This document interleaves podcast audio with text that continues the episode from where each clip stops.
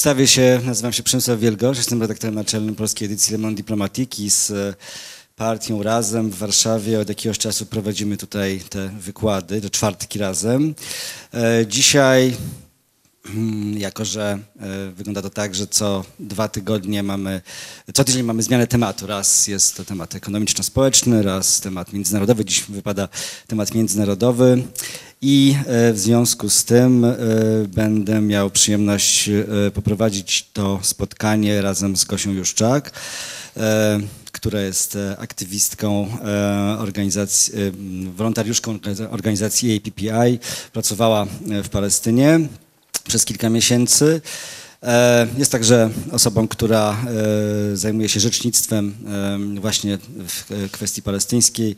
Oprócz tego reżyseruje filmy, tłumaczy robi mnóstwo innych pożytecznych rzeczy. No i dobrze, zaczniemy po prostu za chwilkę wykład, który będzie się, który ma tytuł Palestyna, historia znikania. Ja sobie tutaj usiądę, tak jak to zwykle wygląda, że teraz już wejdę w rolę osoby, która ma to e, prowadzić, już nie, e, mm, a nie wprowadzać. E, no i zacznijmy może od tego, że zdecydowaliśmy się na to, żeby e, podjąć kwestię Palestyny, czy konfliktu izraelsko-palestyńskiego, no bo jest to jedna z bardzo istotnych, ważnych i niesłychanie, e, budzących niesłychanie, niesłychane emocje, kontrowersje e, kwestii międzynarodowych. Co paradoksalne, nie jest to wcale największy konflikt z tych, który mamy dzisiaj na świecie. Nie jest to konflikt najkrwawszy. Liczba ofiar y, nie bije jakichś y, niesłychanych rekordów. E, Co więcej, nie jest to nawet, y, jeżeli w ogóle można robić tego rodzaju zestawienia, pewnie konflikt najokrutniejszy. Chociaż okrucieństwa w nim nie brakuje. Więc pytanie brzmi, dlaczego e, ta sytuacja, którą, z którą mamy do czynienia w Palestynie, w Izraelu, e, wzbudza tak ogromne e, emocje, jest tak istotną kwestią, szczególnie dla ruchów społecznych, dla ruchów lewicowych na świecie. No i myślę, że to dzisiejsze spotkanie pozwoli nam się zorientować co do powodów takiego, takiego stanu rzeczy. I może na początek powiem tylko kilka, e, ta, o kilku takich rzeczach, które, które e, wydają się e, kojarzyć od razu tak jakby spontanicznie z tym, z tym problemem. No przede wszystkim to, że jest to jeden z najdłuższych trwających e, konfliktów na świecie dzisiaj. Być może nawet e, najdłuższy. Jego początek to rok 1947 i podział e, Palestyny historycznej wówczas obszaru znajdującego się w administracji Wielkiej Brytanii, dokonany przez ONZ na dwa państwa. Podział dokonany ponad głowami mieszkańców Palestyny, a przynajmniej ich przygniatającej większości, a więc ponad głowami Palestyńczyków. E, To jest początek e, tego, tego konfliktu, e, który trwa do dzisiaj. Drugą taką sprawą, która, jak sądzę, jest bardzo istotna, to to, że społeczność międzynarodowa jest wobec tego, co dzieje się w Palestynie, w Izraelu, praktycznie zupełnie bezradna. Od wielu dziesięcioleci mamy do czynienia z prawdziwym festiwalem rezolucji ONZ-u, e, rezolucji e, Rady Bezpieczeństwa ONZ-u, Zgromadzenia Ogólnego, różnego rodzaju stanowisk, e, które, które są przyjmowane przez różne gremia, Unię Europejską wielokrotnie, także różne ważne kraje na arenie międzynarodowej e, wypowiadają się w tej sprawie i właściwie poza takim dyskursem, w którym e, znajdujemy wszystkie znakomite, świetne pomysły na rozwiązanie tej sytuacji, e, praktyka radykalnie temu wszystkiemu zaprzecza. Ewidentnie mamy, mamy do czynienia z sytuacją, w której, w której e, autorytet e, prawa międzynarodowego kompletnie nie działa. Jest to jedno z takich, z takich miejsc na świecie, które w sposób najbardziej e, radykalny pokazują nam, że pewien ład międzynarodowy, który właśnie jest jakoś tam oparty o zasady prawa międzynarodowego, instytucje takie jak Organizacja Narodów Zjednoczonych, jest deptany. O tyle, o ile realizacja pewnych założeń, na których ten ład się opiera, może być, może być niezgodna z, interesami, z partykularnymi interesami mocarstw e, światowych. E, no i trzecia e, kwestia, która też wydaje mi się bardzo istotna, to to, że w gruncie rzeczy na świecie bardzo dużo wiemy o tym, co dzieje się, co dzieje się w Izraelu, Palestynie. Dzięki działalności organizacji takich jak ta, z którą pracowała Gosia, mamy dostęp do e, aktualizowanych na bieżąco danych dotyczących przypadków pogwałceń praw człowieka, mm, przypadków e, przemocy, różnego rodzaju praktyk, e, e, które gwałcą e, m, e, e, pewne zasady e, em, stosunków międzynarodowych, ale także tych, tych związanych e, z podstawowymi prawami społecznymi. I mimo to e, ta rzeczywistość kompletnie się nie zmienia. E, Mimo tej możliwej, e, znaczy tak, mimo wiedzy, którą możemy e, dysponować, ewidentnie decydenci światowi nie chcą z tej wiedzy skorzystać, nie chcą, nie chcą, nie mają ochoty na, na skonfrontowanie swoich, swoich wyobrażeń o tym, co tam się dzieje, z tym, co oferują im e, organizacje pozarządowe, organizacje praw człowieka. No i właśnie dlatego zdecydowaliśmy się na taką, a nie inną formę tego spotkania, może inną niż te poprzednie spotkania razem, e, taką e, prezentację właśnie głównie bazującą na mapach i na infografikach, które bardzo fajnie pokazują taką codzienność, bo to, co powiedział Przemek właśnie, że kiedy mówimy o konflikcie izraelsko-palestyńskim, od razu przychodzą do głowy pewne skojarzenia, e, różne też takie hasła powtarzane bardzo często w mediach, a zapomina się o takich mm, zupełnie bazowych e, elementach e, rzeczywistości tego terenu, o których właśnie powiemy.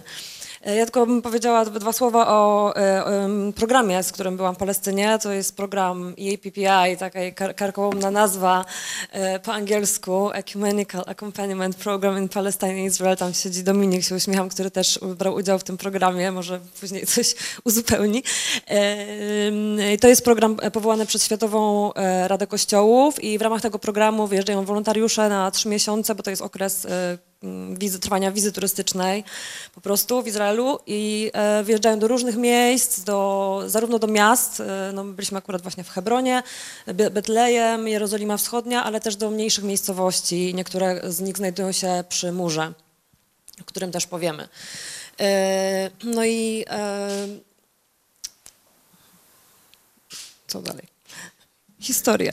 Dobrze, no to może tak pomyśleliśmy sobie, że e, w związku z tym, że jest bardzo wiele różnego rodzaju przekłamań, zafałszowań dotyczących tej sytuacji, o której chcemy mówić. I język e, jest jednym z takich kluczowych e, e, narzędzi, za pomocą których kreuje się pewien obraz rzeczywistości, bardzo odległy od tego, z czym mają do czynienia mieszkańcy Palestyny i Izraela na co dzień. Warto byłoby trochę się z, tym, z tymi takimi hasłami, które bardzo e, mocno krążą w dyskursie wo- dookoła kwestii palestyńskiej, zmierzyć i w ten sposób też troszeczkę zrekonstruować e, tło historyczne tego konfliktu. Wydaje się to dosyć e, istotne, żeby zrozumieć skąd bierze się na przykład no właśnie trwałość tego, tej kwestii, nazywamy to kwestią palestyńską. E, No więc może zacznijmy od, od, e, od w ogóle ruchu syjonistycznego, od samego pomysłu na państwo Izrael, który pojawia się gdzieś pod koniec XIX wieku. Nie będziemy e, mówić o tym zbyt długo. Chodzi nam tylko o to, żeby wskazać na to, iż taka nasza, nasze wyobrażenie o Izraelu jako o kraju, który został powołany do życia w wyniku Holokaustu, w wyniku tego doświadczenia e, związanego z II wojną światową, z nazizmem, antysemityzmem e, nazistowskim, nie jest do końca prawdziwa, albowiem w rzeczywistości e, początek tej historii to jest koniec XIX wieku i pierwsze dziesięciolecia wieku XX. E, Syjonizm był ruchem odpowiadającym na, e, na falę nacjonalizmu w naszej części Europy, nacjonalizmu etnokulturowego, e, a, a zatem różniącego się od tego rodzaju nacjonalizmu, z którym mieliśmy do czynienia w e, pierwszej połowie XIX wieku e, w Europie Zachodniej, który był takim nacjonalizmem obywatelskim raczej, inkluzywnym. Ten nacjonalizm wschodnioeuropejski to jest ewidentnie nacjonalizm ekskluzywny. No i oczywiście w dużej mierze był on, e, konstytuował on pewien, pewną tożsamość narodową e, na zasadzie negowania mniejszości. Taką mniejszością, która spotkała się ze szczególnymi prześladowaniami w drugiej połowie XIX wieku na terenie Rosji. Carskie byli Żydzi.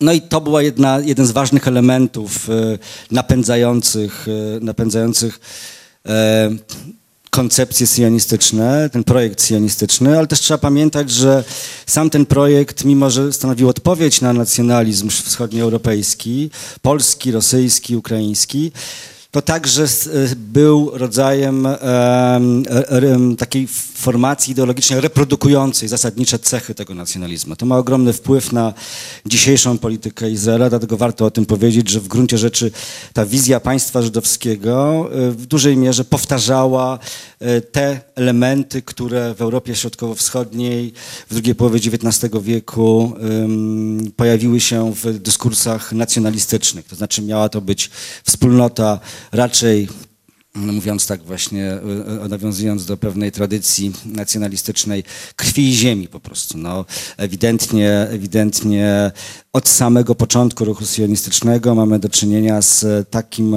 pomysłem na państwo żydowskie, wówczas nie wiadomo było dokładnie, gdzie ono ma się znaleźć, e, w którym e, zapewnienie e, dominacji e, społeczności e, żydowskiej, definiowanej w kategoriach etnoreligijnych, e, etnokulturowych, właściwie nie religijnych, e, było priorytetem tego, e, te- tego, tego ruchu. No i tutaj mamy taką E, Ta pierwsza mapa to jest, taka, to jest taki, taki pomysł Światowej Organizacji Żydowskiej, e, w, który został zgłoszony podczas konferencji pokojowej w 1919 roku, e, kiedy to na gruzach e, Imperium Osmańskiego e, państwa europejskie zaczęły wytyczać, e, często przy użyciu linijek, granice e, państw bliskowschodnich, które zresztą zostały natychmiast pozbawione samodzielności i zamienione w kolonie zachodnioeuropejskie, brytyjskie i francuskie. Tutaj mamy pomysł, który wskazuje, że w gruncie rzeczy od samego początku syjoniści uważali, że cała Palestyna, cały obszar, e, który dzisiaj znajduje się pod kontrolą państwa izraelskiego, a więc tak zwana Palestyna historyczna, ale te także tereny położone na wschód od, od, od Jordanu, od rzeki Jordan, e, i na północ od granic, od granic e, Libanu miałyby należeć, należeć do, do państwa żydowskiego. To e, jest dość istotna wiadomość, ponieważ e, do dzisiaj, trzeba o tym pamiętać, Izrael nie wytyczył swoich granic wschodnich, a więc i one rzeczywiście się nieustannie, nieustannie przesuwają na, na wschód, o czym będziemy e, za chwilkę mówić. Więc to jest jakby o tyle istotne, żeby zdawać sobie sprawę z e, takiego, e, takich elementów, które, o których zwykle się nie wspomina, kiedy mówimy o syjonizmie. E, Takim kluczowym wydarzeniem e, e, dla mm, początku, dla pewnej ramy historycznej, w której ten kon- konflikt się rozwija, jest rok 1947 y, i y, lata późniejsze, czyli 48-49, które znamy y, jako okres po pierwsze podziału Palestyny przez ONZ. Widzimy na tej mapie właśnie propozycję ONZ-owską z listopada 1947 roku. Zielony kolor to miało być państwo arabskie, kolor niebieski państwo żydowskie, żółty e, kontrola międzynarodowa. E, To jest, e, to jest e, pomysł, który został e, odrzucony przez Palestyńczyków, zresztą nikt z nimi e, tego nie konsultował. To jest pomysł, który e, w sposób dość ewidentny e, też krzywdził e, Palestyńczyków, ponieważ stanowili oni wówczas 70% populacji zamieszkałej na terenie e, Palestyny historycznej, czyli tego całego obszaru, znajdującego się wtedy pod kontrolą brytyjską. I e, dysponowali 90% ziemi. E, Natomiast propozycja ONZ-owska właściwie przyjęta przez wszystkie państwa ONZ, a zatem, a zatem nie tylko propozycja, ale i rzeczywistość, przez którą ich postawiono, to podział, który przyznawał państwu żydowskiemu ponad 60% terytorium, natomiast y, y, niespełna 40% y, tej 70% większości palestyńskiej. Co więcej, właściwie od początku jeśli chodzi o ten pierwszy konflikt, który wówczas się pojawił, mamy do czynienia, mamy do czynienia z e, e, pewną zasadniczą, e, pewnym zasadniczym, zasadniczym przekłamaniem. Otóż historiografia bardzo długo, m, przede wszystkim izraelska, ale, ale także zachodnioeuropejska, mówiła o em, tym, że mm, późniejszy podział, ten z 47, 49 roku, ta sytuacja, w której Izrael e, opanował 80% terytorium, które wcześniej znajdowało się pod kontrolą brytyjską, a tylko 20% pozostało e, właśnie nie Palestyńczykom, tylko zostało przejęte przez e, państwa arabskie, państwa sąsiednie. To jest sytuacja, która miałaby stanowić konsekwencje, produkt uboczny wojny arabsko-izraelskiej z roku 1948. Ona się zaczęła e, w dzień po ogłoszeniu e, deklaracji niepodległości państwa Izrael, co miało miejsce 15 maja 1948 roku. W istocie e, ten konflikt za- zaczął się znacznie wcześniej i miał bardzo jednostronny przebieg. Otóż od listopada 1947 roku, czyli ponad pół roku przed e, podziałem, przed ustanowieniem państwa Izrael i atakiem wojsk, wojsk arabskich, różnych krajów arabskich na terytorium izraelskie, bojówki syjonistyczne, bardzo różne i e, te z głównego nurtu, czyli Hagana, podstawa późniejszej armii izraelskiej i te skrajnie prawicowe, takie jak e, Lehi czy Banda Szterna, rozpoczęły e, akcję systematycznego czyszczenia etnicznego terytorium e, całej e, Palestyny historycznej. E, na pierwsze, pierwsze ataki, pierwsze masakry ludności cywilnej notujemy już w grudniu roku 1947, czyli pół roku przed, przed rozpoczęciem e, wojny arabsko-izraelskiej praktycznie. To był atak na wieś Hisas, potem kilka dni później na, przeł- e, między 31 grudnia a 1 stycznia 1948 masakra kilkudziesięciu, kilkadziesiąt ofiar we wsi e, Balat al-Sheikh. Największa z masakr, których ponad 23 zostało dokonanych w trakcie tej, tej czystki etnicznej, miała miejsce w kwietniu 1948 roku, na miesiąc przed ogłoszeniem niepodległości państwa Izrael w miejscowości Deir Yassin. E, Bojówki izraelskie wymordowały ponad 140, 136 osób cywilnych. E, Takich ataków było bardzo dużo. Zanim Izrael e, ogłosił niepodległość, e, wypędzono ponad 200 tysięcy Palestyńczyków z domów, zniszczono ponad 200 wsi. Łącznie Nagba, e, czyli katastrofa po arabsku, e, która zaczęła się na wiele miesięcy przed ogłoszeniem państwa Izrael, ale trwała także w trakcie wojny arabsko-izraelskiej przyniosła ponad 750 tysięcy uchodźców, ludzi, którzy de facto nie tyle uciekali z domów, co zostali z nich wyrzuceni. Zniszczono ponad 400 miejscowości palestyńskich, e, wsi miast, e, także wiele miast zostało wyczyszczonych, takich jak Lidda czy, czy Jaffa, e, gdzie przeważała ludność, ludność palestyńska.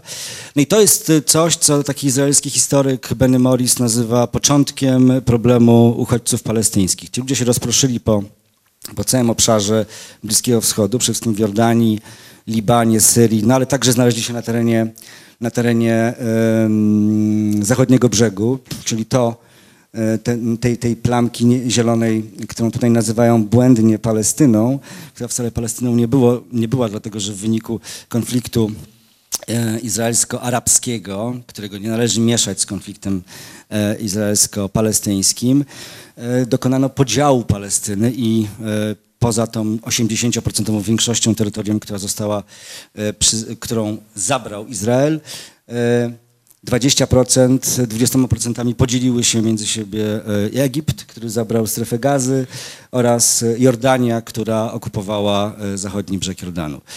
Sytuacja Palestyńczyków w Gazie i w zachodnim, na zachodnim brzegu Jordanu była znacznie lepsza przez następne dwadzieścia kilka lat niż ta, którą którą mieli, z którą mieli do czynienia, której doświadczali w, e, na terenach e, włączonych do Izraela.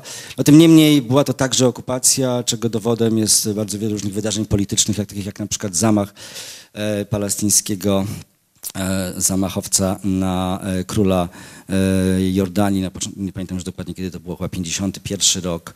E, Król Jordanii był oskarżany o właśnie zgodę na podział e, Palestyny i zawarcie traktatu z e, tajnego wówczas, dzisiaj już wiemy o nim, z, z Izraelem w tej sprawie. E, Warto też pamiętać, że wiedzę na temat tego, jak wyglądały początki tego konfliktu, a więc o, o Nagbie, e, czerpiemy w, w dużej mierze z badań przeprowadzonych przez e, taką bardzo ciekawą grupę historyków izraelskich. Oni się nazywali nowymi historykami, pracowali na dokumentach, które w końcu lat 80. i na początku 90. zostały odtajnione z archiwów izraelskich. Mamy e, tutaj Benego Morisa, e, historyka mm, o bardzo prawicowej orientacji, ale bardzo rzetelnego, jeśli chodzi o, o pracę naukową, z którego danych właśnie czerpałem e, informacje na temat ilości miejscowości zniszczonych, e, ilości uchodźców. E, Mamy Ilana Papego, Simche Flapana, e, Avi Szlajma, e, no i kilku jeszcze innych ważnych, e, ważnych autorów, których których także warto, e, warto sobie wygooglać i może sprowadzić ich książki, jeżeli was to, e, was to zainteresuje. A propos tego drugiego obrazka, e, bo Pan powiedział, że 70% terenu było po stronie izraelskiej, tak? Jeśli 60. 60. A jeśli chodzi o ludność, ile procent zostało? E, Ludność e, żydowska e, wówczas w Palestynie to było około 30%. Około, około 300 tysięcy, 400 tysięcy ludzi. Natomiast, e, natomiast około e, 900 tysięcy to była, to była ludność e, e, arabska czy palestyńska. I jeszcze a propos tego eksodusu, tej ludności palestyńskiej, to też e, rozumiem, że był jakiś eksodus e, Izrael, mm, ludności izraelskiej z tej części zielonej. No właśnie chodzi o to, że w tej części zielonej praktycznie nie było, nie było ludności izraelskiej. Oczywiście były jakieś e, e, kolonie niewielkie, ale przy- przygniatająca większość ludności e, żydowskiej koncentrowała się e, na e, tych obszarach przybrzeżnych oraz e, w Jerozolimie. Czy panu chodzi o to, skąd ci ludzie przyjeżdżali do Palestyny? Żydzi? Podział granicy i nagle dużo Palestyńczyków zostało po stronie białej i dużo Żydów po stronie zielonej. I jakie są szacunki tych, e, tej ludności właśnie, która została jakby po niedobrej stronie. No. To jest tak, że izraelska e, e, akcja czyszczenia etnicznego dotyczyła całego terytorium, nie tylko tego terytorium przyznanego Izraelczykom e, przez ONZ, ale, ale także okolic Jerozolimy na przykład. Tutaj bardzo dobrze to widać, Jerozolima jest daleko na obszarze, na obszarze państwa arabskiego, tymczasem tutaj dookoła Jerozolimy także dokonywano tych ataków na, na, na wsi arabskie.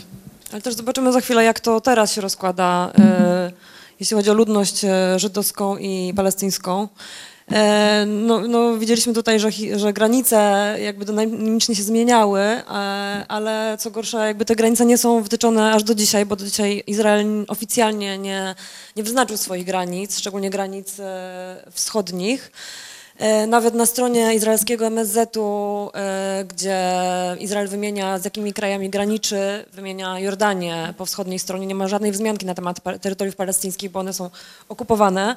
Tak? e, W 1967 roku doszło do przejęcia terenów zachodniego brzegu, tak? to co tutaj widzimy, i strefy gazy, tej malutkiej.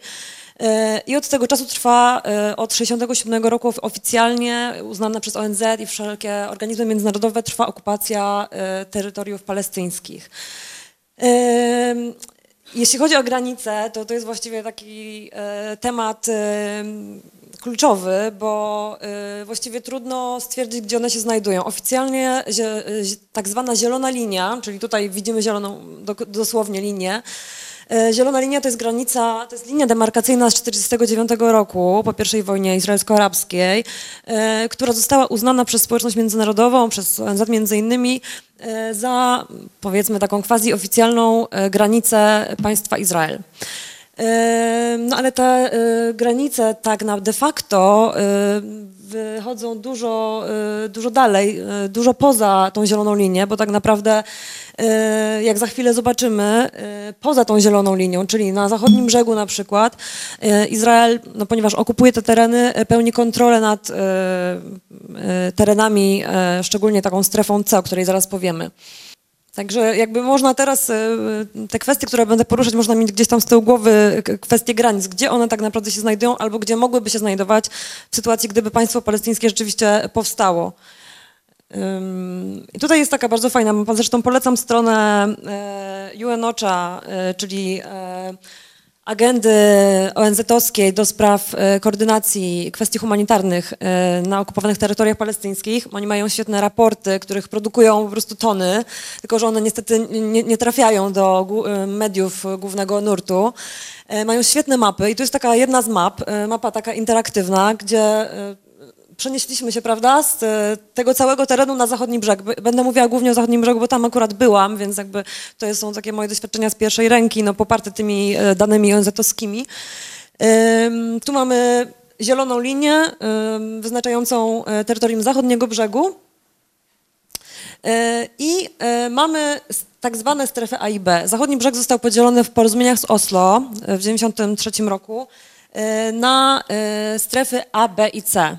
Wcześniej e, teren zachodniego brzegu e, był e, powiedzmy jednolity i Izrael był zobligowany do szanowania m, tej jedności terytorialnej.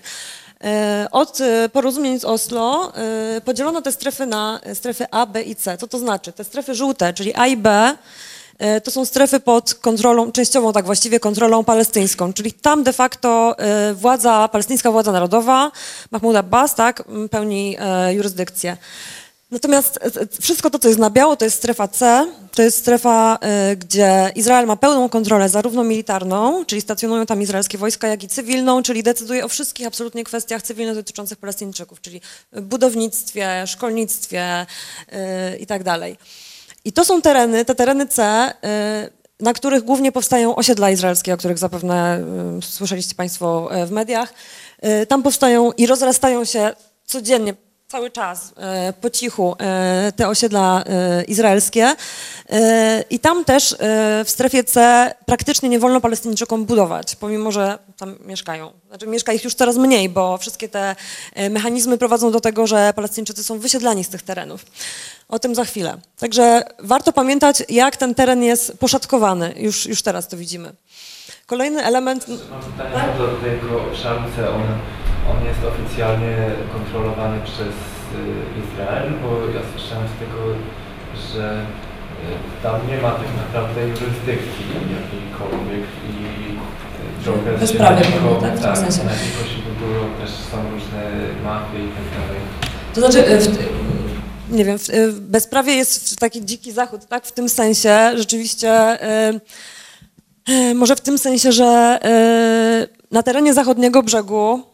Bo teraz tak, przejdę może tutaj do osiedli. Na różowo to są osiedla, czyli widzimy, że te osiedla znajdują się, zaraz odpowiem na to pytanie, e, znajdują się na tym e, terenie obszarze C, czyli ten teren, obszar C jest przeznaczony pod zabudowę e, izraelskich osiedli. I właśnie na e, zachodnim brzegu mamy taką sytuację no, mm, absurdalną, że mamy dwa różne systemy praw. Prawo izraelskie, które obowiązuje Izraelczyków, którzy tam mieszkają, czyli tych izraelskich osadników zamieszkujących te e, osiedla, które są na Bordowo, oraz e, prawo wojskowe, które obowiązuje Palestyńczyków, którzy tam mieszkają i podlegają pod, izraelskie, znaczy pod prawo wojskowe, ale są pod kontrolą Izraela. Ym, więc w tym Myślę, sensie. że warto też dodać, że y, to jest paradoksalne, ponieważ y, osadnicy izraelscy, mm, którzy podlegają prawu cywilnemu, a więc są uprzywilejowani w stosunku do większości palestyńskiej, a dzisiaj ta, ta rzesza y, osadników to już około pół miliona ludzi w stosunku do około dwóch milionów y, palestyńskich mieszkańców zachodniego brzegu.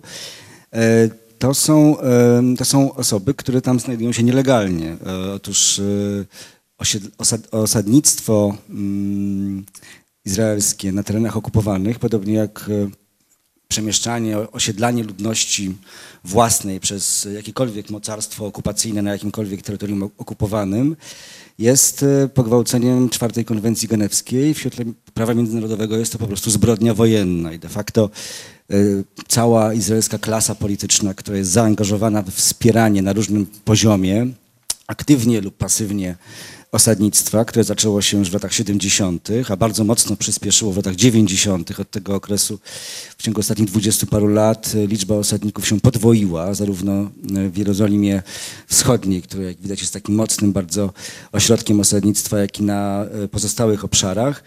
W gruncie rzeczy no, mm, izraelska klasa polityczna, szczególnie siły rządzące, powinny w całości znaleźć się za to, co się dzieje na, na zachodnim brzegu i w Jerozolimie Wschodniej w, w sprawie osadnictwa na ławie oskarżonych w Hadze przynajmniej. Także e, warto o, tym, warto o tym pamiętać, że nie dość, że są to nielegalni osadnicy, nie dość, że e, ich obecność e, na terenach okupowanych jest pogwałceniem prawa międzynarodowego, to są oni jeszcze uprzywilejowani w stosunku do mieszkańców palestyńskich tych terenów i są uprzywilejowani na wiele sposobów, bo nie tylko ze względu na to, że, że podlegają prawu cywilnemu, no ale także na przykład e, e, ze względu na to, że dysponują ponad 60% e, zasobów wodnych, które znajdują się na zachodnim brzegu, co akurat zważywszy na klimat panujący w tym regionie, jest dosyć istotnym e, elementem zapewniającym e, dobrostan. e, Tak, no jest taka izraelska firma, y, przedsiębiorstwo wodociągowe, czy Merokot, które ma kontrolę nad zasobami wodnymi zachodniego brzegu i pobiera jakby wodę, wody, wody głębinowe z zachodniego brzegu i, i, jednak ten rozdział zasobów wodnych jest zdecydowanie niesprawiedliwy. No poza tym izraelskie firmy sprzedają Palestyńczykom wodę po cenach e, mniej więcej czterokrotnie wyższych niż e, te, które obowiązują nielegalnych osadników które czerpią jedno, te zasoby, które czerpią z terenów e, należących do pow- okupowanych terenów palestyńskich. E, Co warto powiedzieć o osadnikach i o osiedlach, oprócz tego, że są nielegalne, to e, e, znajdują się bardzo często na wzgórzach, no, pełnią taką funkcję kontrolną jakby. Izraelcy są, izraelscy osadnicy mają broń, jakby taki powszechny obraz osadnika to jest, to są, no nie mężczyźni mają zawsze M16 przewieszone przez ramię, Palestyńczykom nie, nie wolno posiadać broni. Co ważne, to także to, że osadnicy stanowią dzisiaj jeden z bardzo ważnych elementów nakręcania e, spirali przemocy na tym, na tym terytorium. E, Właściwie od kilku lat obserwujemy eskalację aktów e, terroru e, realizowanych przez osadników, wymierzonych e, w palestyńskich mieszkańców e, e, zachodniego brzegu. To są bardzo różne akty, od podpaleń, wycinania i niszczenia gajów oliwnych, niszczenia pól uprawnych, dróg, infrastruktury, aż po przemoc skierowaną przeciwko ludziom. Takich ataków w ciągu ostatnich lat notuje się kilkaset rocznie. 200, 300, 400 to w ciągu ostatnich pięciu lat ewidentnie rosło. E, Do tego stopnia są to, e, jest, jest to przemoc em, trudna już do, do zignorowania, że amerykański Departament Stanu, który co roku prezentu, prezentuje taką e, księgę zawierającą spis ataków terrorystycznych i organizacji terrorystycznych e, na świecie. W 2013 roku po raz pierwszy wpisał na listę, na listę em, ataków terrorystycznych i podmiotów zaangażowanych w te ataki właśnie osadników izraelskich e, e, na, na zachodnim brzegu. To jest bardzo istotne, zważywszy na to, że Stany Zjednoczone murem stoją za e, izraelską polityką e, e, okupacyjną od 40 kilku lat. E, Ale kim są tak naprawdę osadnicy? Bo osadników można podzielić na tak zwanych ekonomicznych i, i ideologicznych. Tak naprawdę większość ludzi, którzy się, Izraelczyków, którzy się przesiedlają na tereny okupowane, to są e, osadnicy ekonomiczni, czyli ich, e, i nimi kieruje po prostu kierują przesłanki ekonomiczne, bo rząd Izraela jakby zapewnia tańsze mieszkania dla Izraelczyków na zachodnim brzegu, więc oni się przesiedlają z tych względów. 30% to są, Izrael, to są osadnicy ekonomiczni, przepraszam, ideologiczni, czyli tacy, którzy naprawdę de facto uważają, że Izrael e, jest ziemią, która powinna należeć tylko do Żydów i to są te osoby właśnie, które dokonują tych aktów przemocy. Naprawdę w to jest trudno uwierzyć, ale no, my z Dominikiem akurat e, w Hebronie e, jakby intensywność tych ataków jest tak duża, że praktycznie codziennie Mieliśmy do czynienia z takimi atakami, tak jak powiedział Przemek, to są podpalenia domów, to są, e, nie wiem, e, potrącenia samochodem kogoś, e, spalenie samochodu, wycinanie drzewek oliwnych, przecinanie kabli elektrycznych, rzucenie kamieniami, również wo- wolontariuszy, którzy są, nie są mile widziani. I tak to wygląda niestety. Także mm, co, co istotne, to mm, dla Palestyńczyków Żyd niestety i Izraelczyk to jest żołnierz albo osadnik, bo to są y, Izraelczycy, z którymi Palestyńczycy mają na, co dzień do czynienia, bo to są Izraelczycy, którzy y, na zachodnim brzegu przebywają. Także przeciętny Palestyńczyk ma kontakt y, z żołnierzami i z, i z osadnikami, którzy zawsze jednak niosą tą przemoc. E, Są oczywiście organizacje izraelskie pokojowe e, i wolontariusze, którzy jeżdżą na zachodni brzeg i e, wspierają Palestyńczyków na przykład we wspólnych protestach pokojowych, no ale to jest bardzo mała grupa, więc trzeba o tym pamiętać.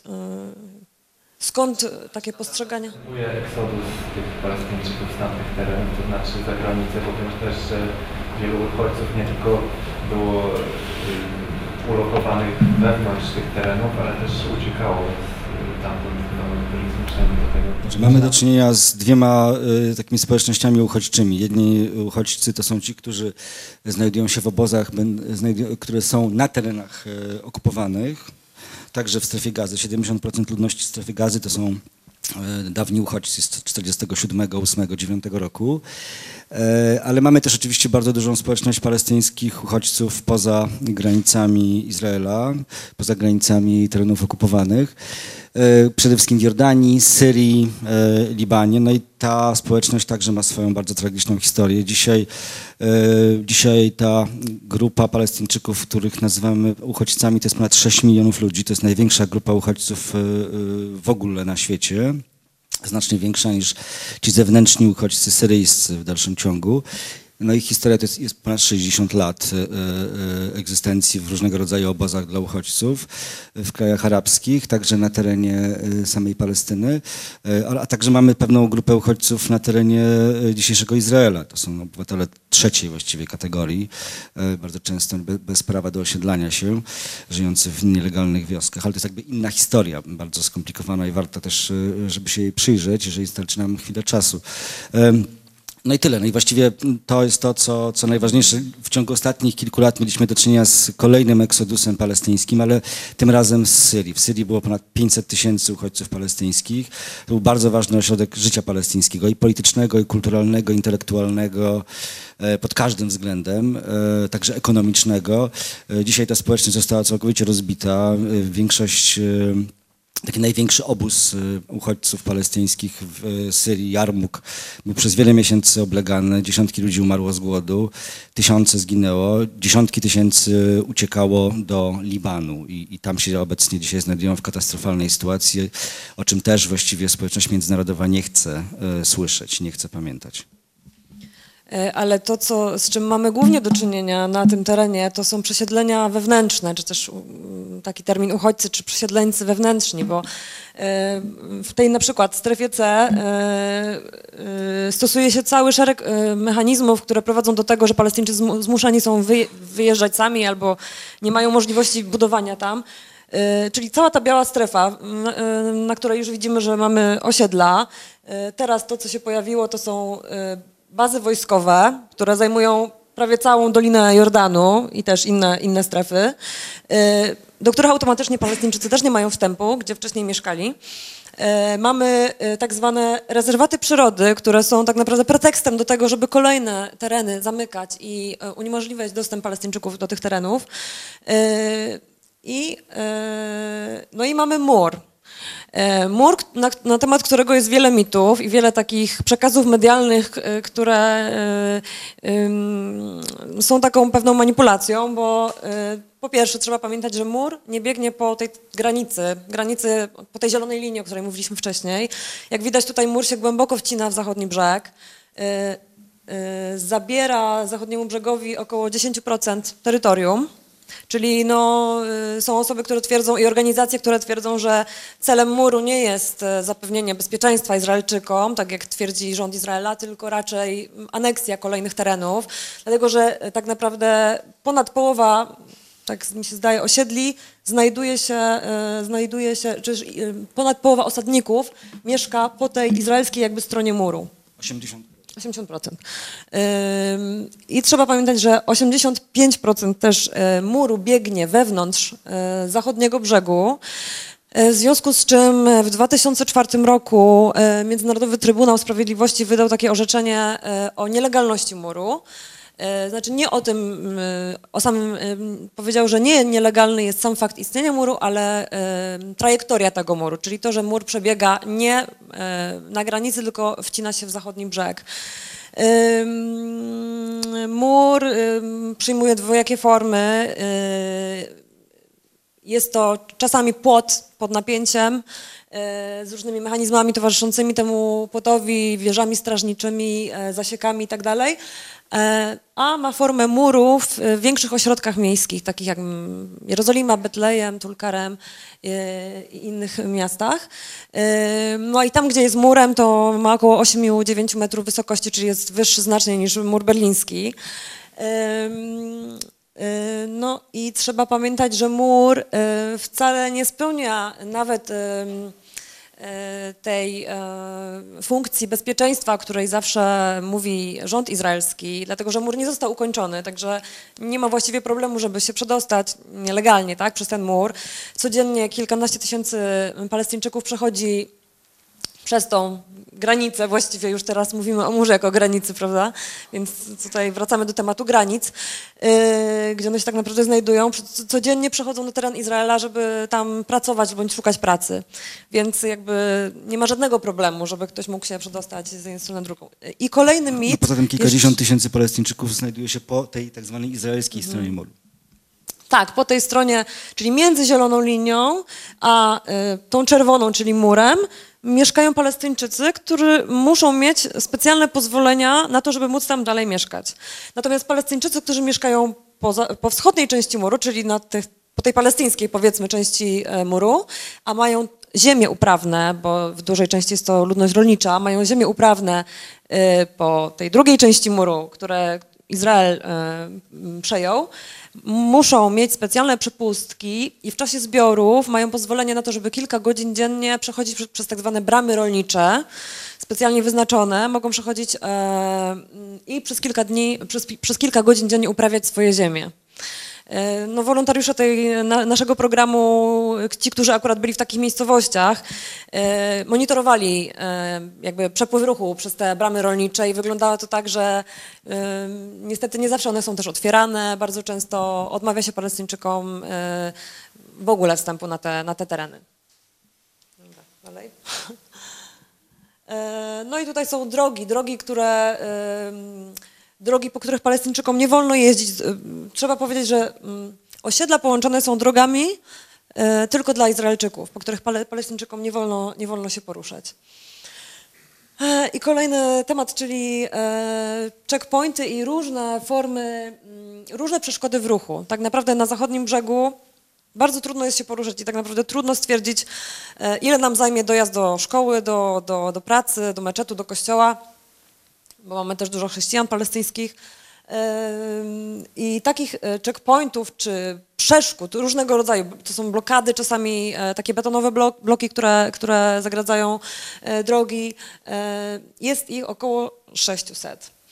Na tak małym terenie, bo jest to około ile, 70 kilometrów na, nie wiem, 100, tak? Mniej więcej. Ciekawe jest to, że na przykład my jako obserwatorzy mieliśmy spotkania z izraelską młodzieżą I to było bardzo ciekawe, bo mm, wielu, wiele, wiele z tych osób nie wiedziało o istnieniu takich blokad, e, tych mm, wojskowych punktów kontrolnych wewnątrz e, zachodniego brzegu. Jakby wiedzieli, że one istnieją, ale myśleli, że istnieją na granicy, czy tam w okolicach muru.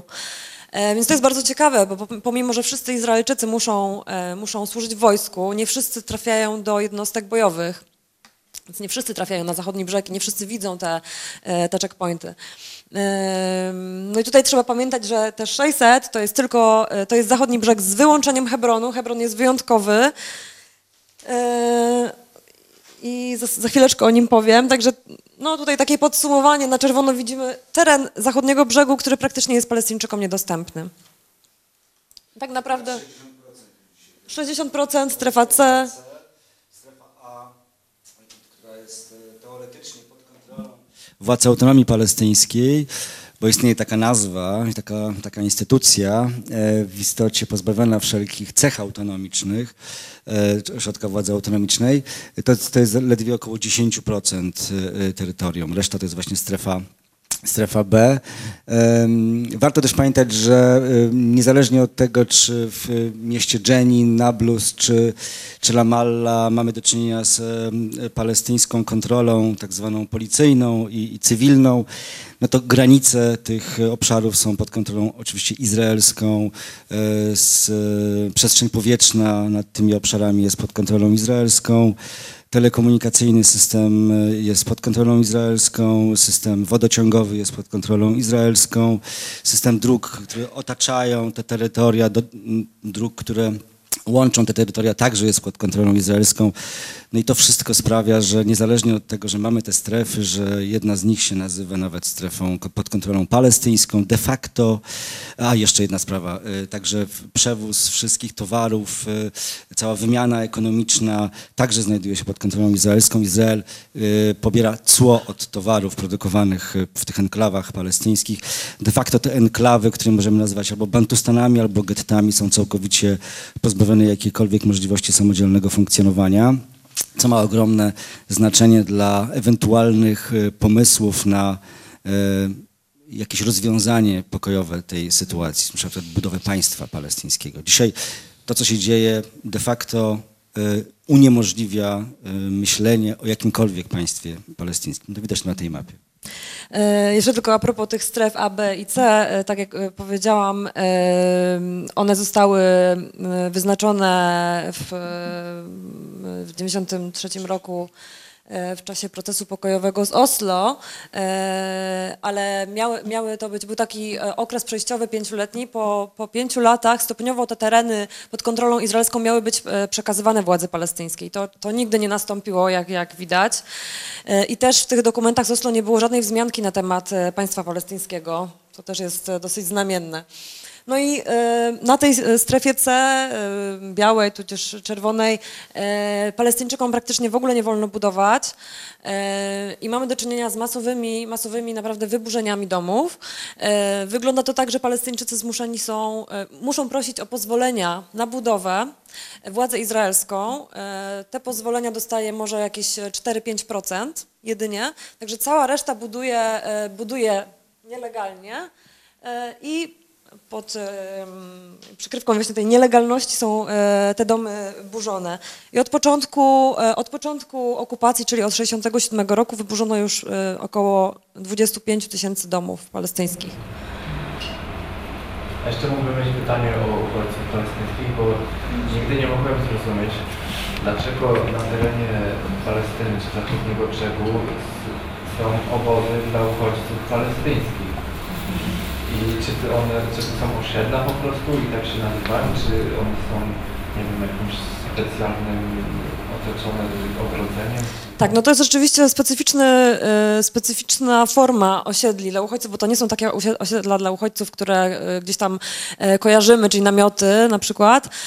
To są uchodźcy, którzy zostali wypędzeni przez wojska izraelskie, czy też bojówki właśnie w 1947-1948 roku, podczas tej Nagby, o której mówił Przemek, później również w 1967 roku, w cz- w czasie wojny, e, wojny siedmiodniowej.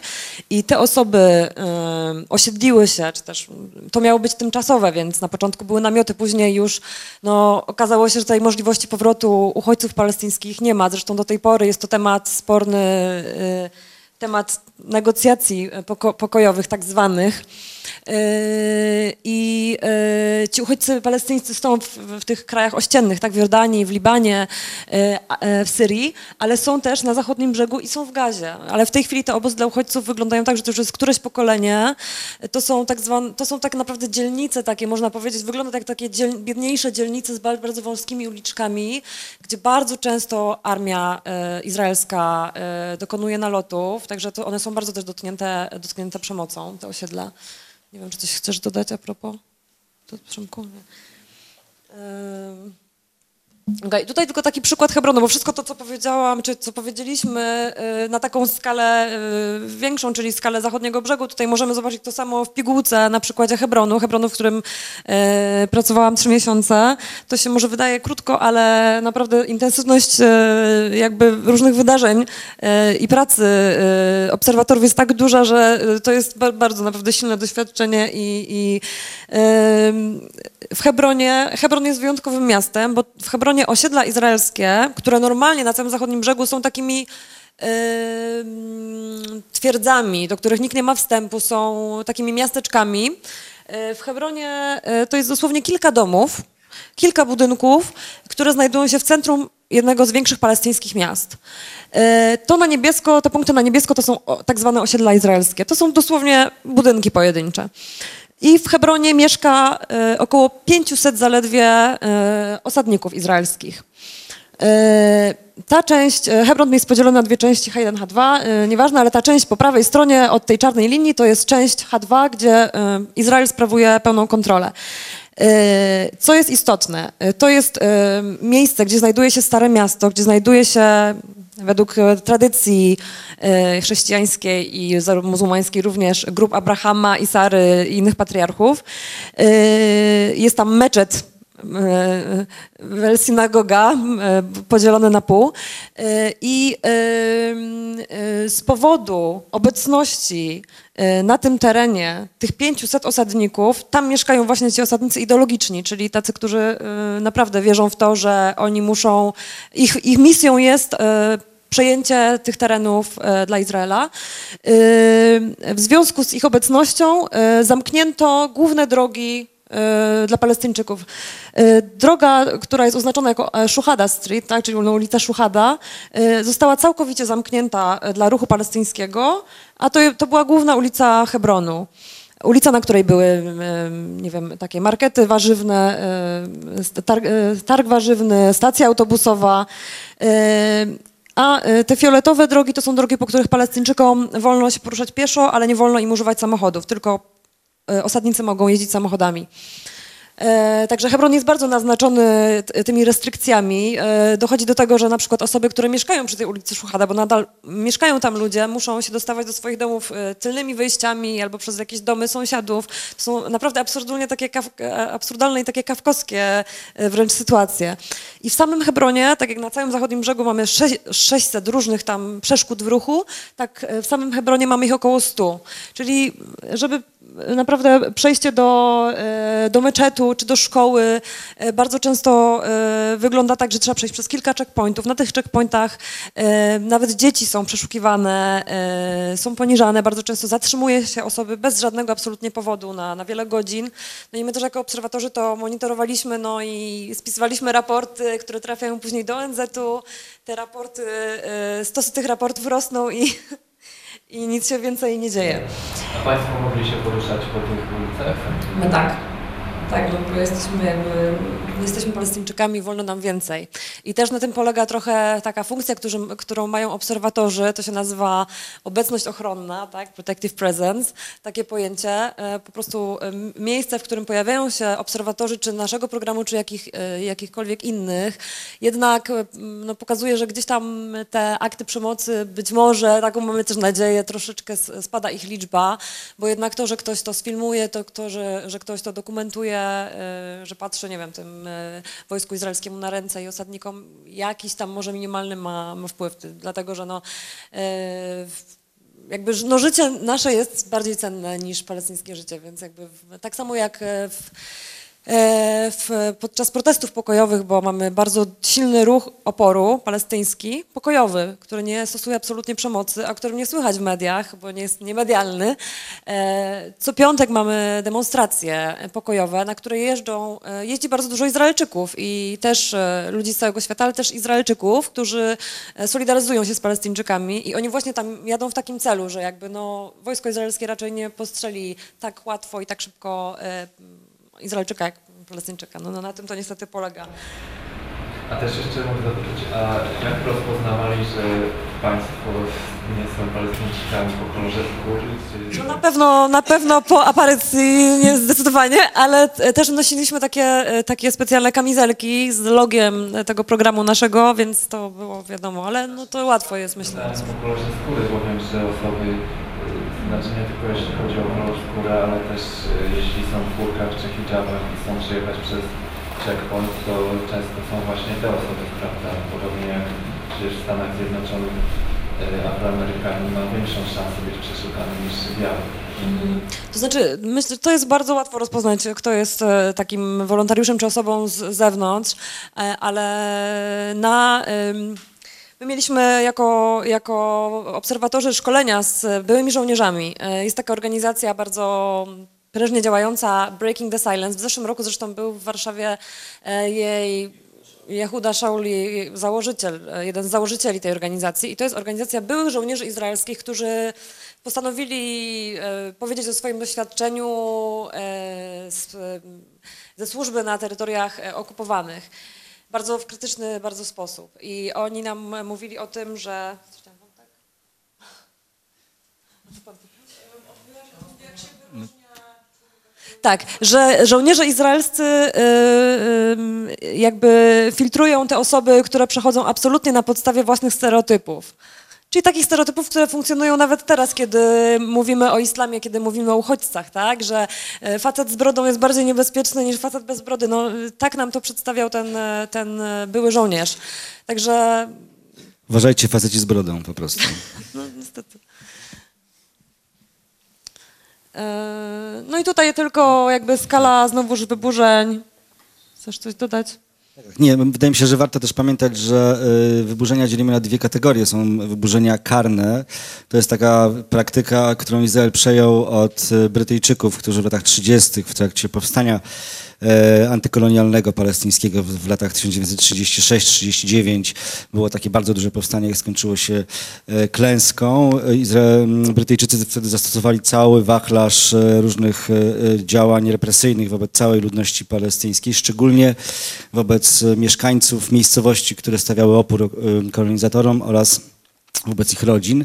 Między innymi, między innymi praktykowano wyburzenia domów e, rodzin ludzi zaangażowanych e, w, w powstanie. E, Coś takiego realizuje także władza, władza izraelska. Jest bardzo wiele takich praktyk przejętych przez, przez Izrael od Brytyjczyków.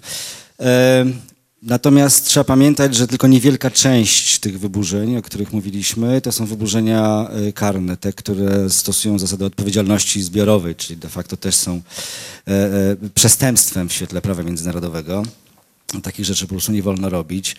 E, natomiast grubo ponad 90% wszystkich wyburzeń to są tak zwane wyburzenia administracyjne, czyli to są te wszystkie działania, o których Gosia mówiła, mające na celu wypieranie Palestyńczyków ze strefy C, ale także z innych obszarów, szczególnie położonych wokół Jerozolimy. Tam się dzisiaj koncentruje większość e, wyburzeń e, nie tylko budynków mieszkalnych, ale w ogóle budowli e, palestyńskich. I to są wyburzenia, ale też czasami tylko eksmisje, bo y, okazuje się nagle, że w, w miejsce rodziny palestyńskiej za chwilę y, zamieszkuje dany dom y, rodzina izraelska, więc y, są ewidentnie, y, nawet jest taki termin judeizacji na przykład Jerozolimy Wschodniej, e, jest, jest otwarcie jakby e, zdeklarowana taka polityka miejska, żeby 70% e, Jerozolimy to byli mi, mieszkańcy pochodzenia żydowskiego.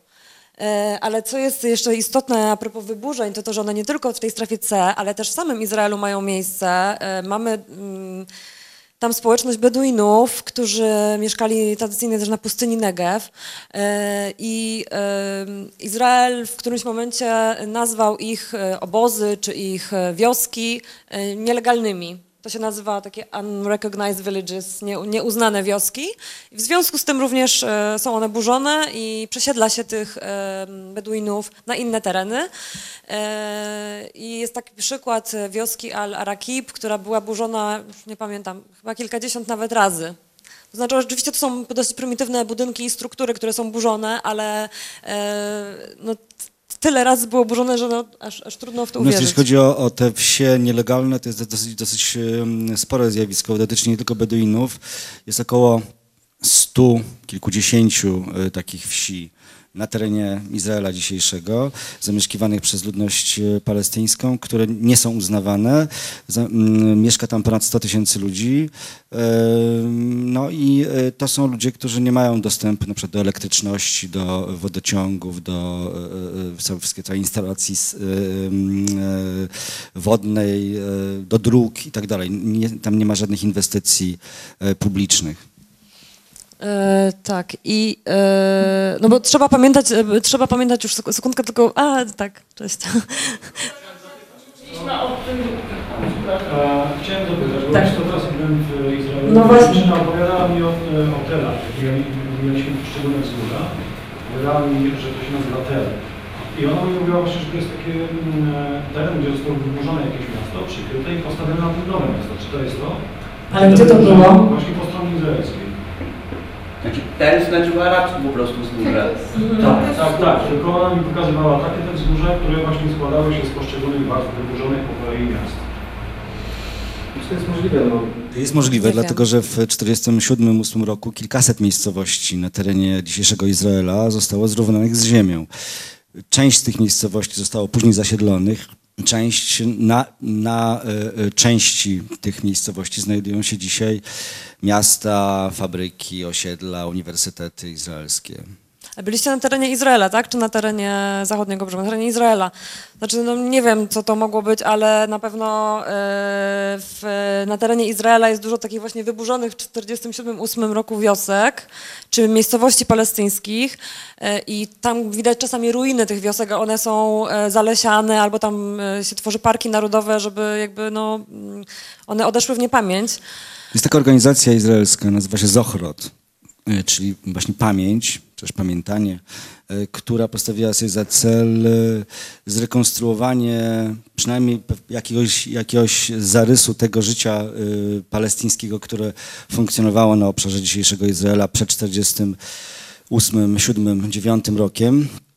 No i oni właśnie zajmują się taką historyczną archeologią, to znaczy starają się w jakiś sposób oznaczać miejsca, w których znajdowały się miejscowości, e, robią dokumentację fotograficzną, filmową e, miejsc, w których e, kiedyś ży- żyły społeczności palestyńskie. To jest bardzo, bardzo interesująca organizacja i od strony politycznej, społecznej, ale także od strony takiej praktyki poznawczej, historycznej, bo to jest, to jest po prostu próba, próba oddania poprzez archeologię właściwie historyczną głosu tej społeczności, która głosu została całkowicie pozbawiona, więc to jest jakby ciekawe też od strony takiej e, e, naukowej.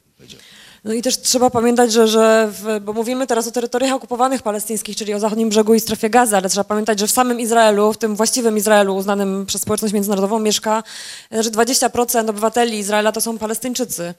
E, O tym się często, często zapomina i właśnie ich też dotyczą różne, e, dotykają różne represje.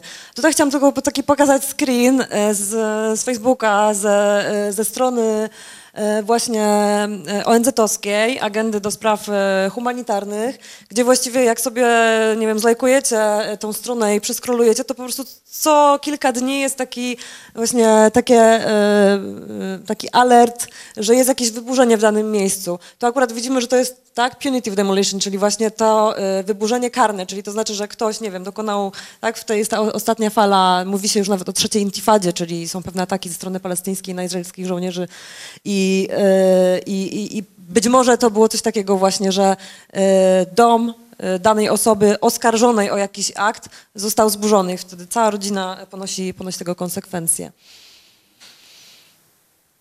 E, I jeszcze jedna kwestia, trzeba pamiętać, że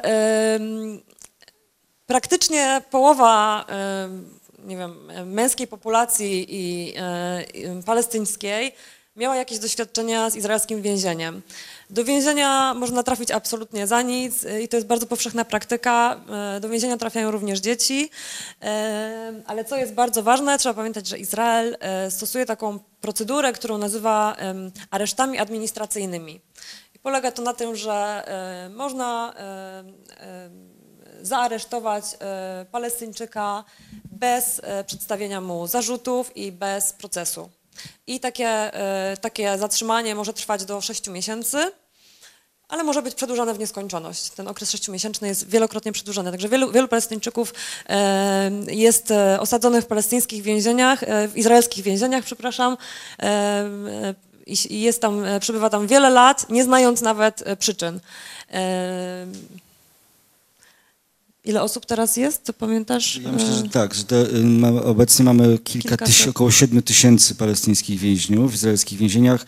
W tej liczbie jest y, już teraz Kilkaset. około tysiąca, mniej więcej około tysiąca to są więźniowie administracyjni. Ta liczba też wzrosła od października zeszłego roku, od tej fali e, ataków. Która zresztą jest bardzo, e, bardzo w, e, no, e, wstrząsającym przykładem tego, do jakiego stopnia, do jakiego miejsca została doprowadzona społeczność palestyńska w wyniku tych wszystkich działań, o których tutaj dzisiaj mówimy. Ja bym tylko może dodał od razu, jak już jesteśmy przy tych właśnie, przy, przy mm, więzieniach, tutaj mamy e, liczbę e, strajkujących więźniów. To strajki głodowe to jest jedna z form takiego też zupełnie nie, nienagłaśnianego oporu, e, który stawiają Palestyńczycy przetrzymywani w izraelskich więzieniach. Mm, aparatowi więziennemu, który e, bardzo często gwałci podstawowe ich prawa. No, trzeba pamiętać, że w Izraelu tortury są e, dopuszczalną metodą e, pozyskiwania zeznań e, osób zatrzymanych, zarówno za- aresztowanych, jak i, jak i uwięzionych już. E, No i są stosowane w sposób na, na, na skalę masową przez administrację izraelską wobec Palestyńczyków. E, mieliśmy do czynienia w 2012 roku z takim wielkim strajkiem 2400 e, więźniów palestyńskich. E, Ale te strajki powtarzają się. Co jakiś czas e, osoby, które się interesują e, tymi, tymi wydarzeniami, mogą, mogą się przekonać, że, że, że w więzieniach izraelskich ludzie głodują żądając albo sprawiedliwego procesu, przedstawienia zarzutów, także zmiany warunków, w których są, są przetrzymywani. No ale to jest też taka, e, taka forma oporu, która nie znajduje e, specjalnego zainteresowania ze strony e, mediów międzynarodowych. Tak, to jest też bardzo Także jakbym może przykre. podsumowała tą, tą, tą, tą prezentację do tej pory tym, że, że to jest właśnie ten kontekst, o którym bardzo często e, e, nie wiemy i słyszymy tylko takie wyrywki e, z tej, z tej codzie- codziennej sytuacji, z tych faktów w terenie, które tutaj widzieliśmy. W mediach słyszymy tylko o zamachach, tak, o takich em, bardziej sensacyjnych wydarzeniach. Natomiast nie, nie jest pokazywana ta cała, e, ta cała e, seria różnych mechanizmów represji, z którymi e, na co dzień muszą żyć Palestyńczycy.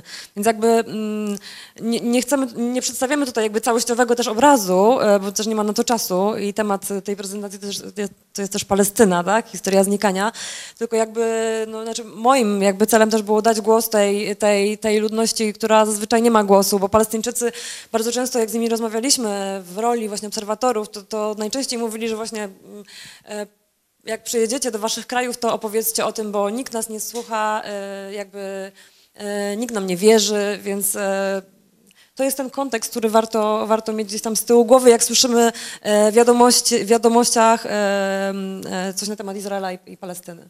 Ja bym tylko dodał jeszcze, że oczywiście istnieje też ta część bardziej efektowna, w cudzysłowie, okupacji Palestyny, czy też konfliktu izraelsko-palestyńskiego, ta, którą media e, są w stanie dostrzec i nawet relacjonować przez, e, przez e, kilkanaście dni, czasem kilka tygodni. E, To dzieje się zwykle wtedy, kiedy e, izraelskie wojska dokonują kolejnej inwazji na strefę gazy, ewentualnie kiedy następuje jakaś eskalacja przemocy na terenie zachodniego brzegu. E, Z tym mieliśmy do czynienia już bardzo dawno temu, to znaczy w 2005 roku, kiedy wygasła druga intifada praktycznie na terenie zachodniego brzegu w Jerozolimie. mm, e, Nie istnieje coś takiego jak zbrojny opór e, palestyński. On się koncentruje dzisiaj mm, w zablokowanej strefie gazy. To jest jakby zupełnie odrębna historia. Strefa gazy to jest dzisiaj najgęściej zaludniony obszar miejski świata, który od 2006 roku znajduje się w stanie mm, oblężenia wojskowego izraelskiego. E, Oblężenia, które ma ogromne niszczycielskie konsekwencje zarówno dla gospodarki tego, kra- te, te, tego, tego miasta, tej strefy miejskiej, jak i dla, dla e, dobrostanu jego mieszkańców na bardzo różnych, na bardzo różnych poziomach. Co jakiś czas e, docierają do nas wiadomości o kolejnych operacjach wojskowych. Od 2006 roku było ich już kilka. W 2006, 2007, 2008, widać na tym slajdzie. 2009, 2012 i 2014 roku.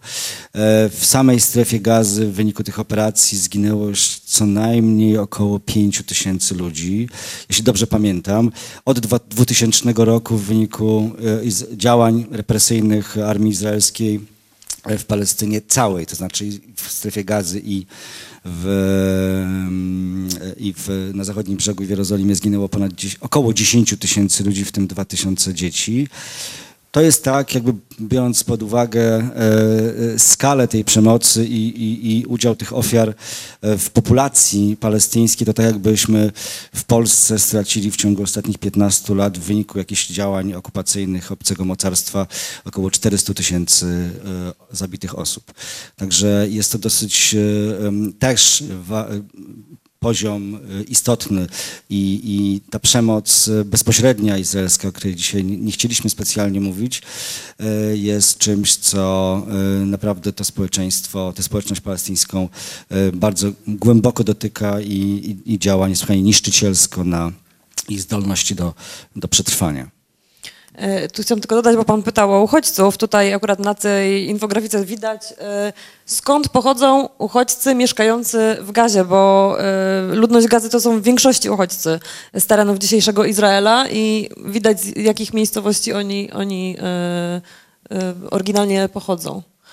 A tu jeszcze takie porównanie, że Gaza jest taka malutka e, i gęsto zaludniona. To jest 40 km długości i w, naj, w, naj, w, najszerszym, e, w najszerszym miejscu około 10 km szerokości. Także właściwie jest to obszar przyparty do morza i e, onegdaj nieżyjący już premier e, Izraela Yitzhak Rabin w chwili szczerości powiedział, że jego marzeniem jest zepchnąć gazę do morza, co jest o, tyle perwersyjnym sformułowaniem, że przez wiele lat e, propaganda izraelska e, twierdziła, że to spisek państw arabskich ma na celu zepchnięcie do morza państwa Izrael.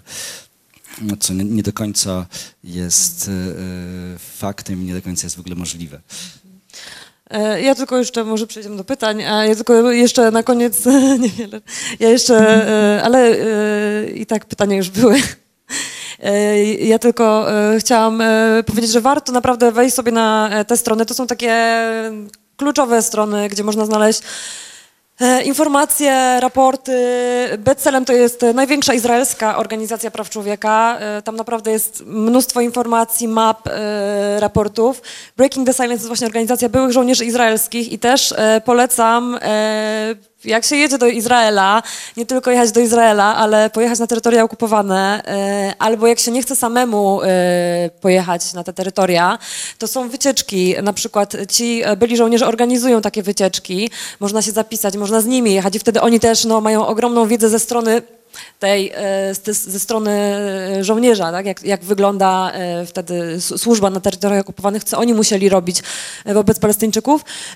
Ocza o Appetito to jest strona ONZ-owska, biura humanitarnego, które działa na terytoriach palestyńskich i tam są wszystkie mapy, raporty, informacje z multum. Who Profits to jest bardzo ciekawa organizacja, która zajmuje się monitorowaniem zaangażowania firm w budowę e, i- izraelskich osiedli, ale też w ogóle w, w całą strukturę okupacyjną. To są na przykład firmy takie jak, nie wiem, firma G4S, na pewno wszyscy, może niektórzy kojarzą tą firmę, to jest firma taka ochroniarska, która bardzo często jej logo znajduje się nawet na sklepach, czy ona swego czasu Parlament Europejski e, ochraniała, ale już to się zakończyło. E, I ta firma dostarcza urządzenia do checkpointów. E, Pracownicy tej firmy również są takimi prywatnymi e, ochroniarzami na, w izraelskich więzieniach bodajże i w osiedlach. E, ICAT to jest strona, e, która monitoruje wybu- wyburzenia. E, Zresztą jej założyciel Jeff Halper też był kilkukrotnie w Polsce nominowany do Pokojowej Nagrody Nobla. I ostatnia strona to są, to są też takie alternatywne wycieczki, które, na które można się zapisać i naprawdę warto, warto, dlatego że można przejechać przez zachodni brzeg, można nawet przejechać em, autokarem wycieczkowym, jeśli ktoś bierze udział w takich zorganizowanych wycieczkach. Wielu turystów jeździ do Izraela, czy są to pielgrzymki, czy, czy po prostu wycieczki i bardzo często nawet e, ten autokar jedzie przez zachodni brzeg e, takimi drogami, tymi drogami tylko dla osadnik, osadników, czy tam dla e, również osób z innych krajów.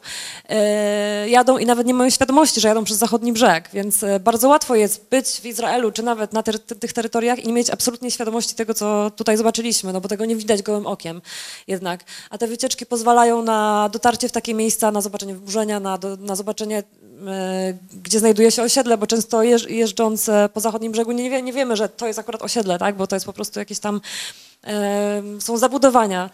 E, więc no, ja bym na tym skończyła.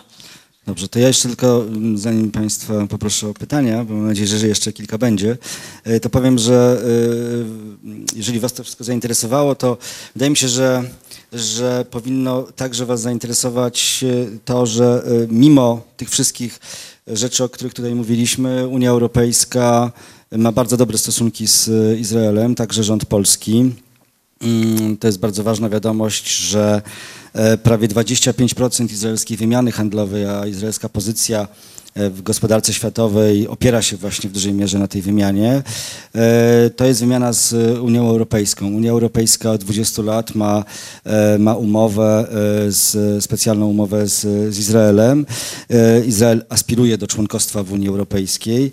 E, Co więcej, ponad 203, mm, import na ponad 230 milionów euro, e, niewielka część z tych 30 miliardów wymiany z całym Izraelem, ale e, to są, to są produkty, które importujemy do Europy z nielegalnych osiedli na zachodnim brzegu Jordanu. To jest bardzo ważna, e, ważna wiadomość.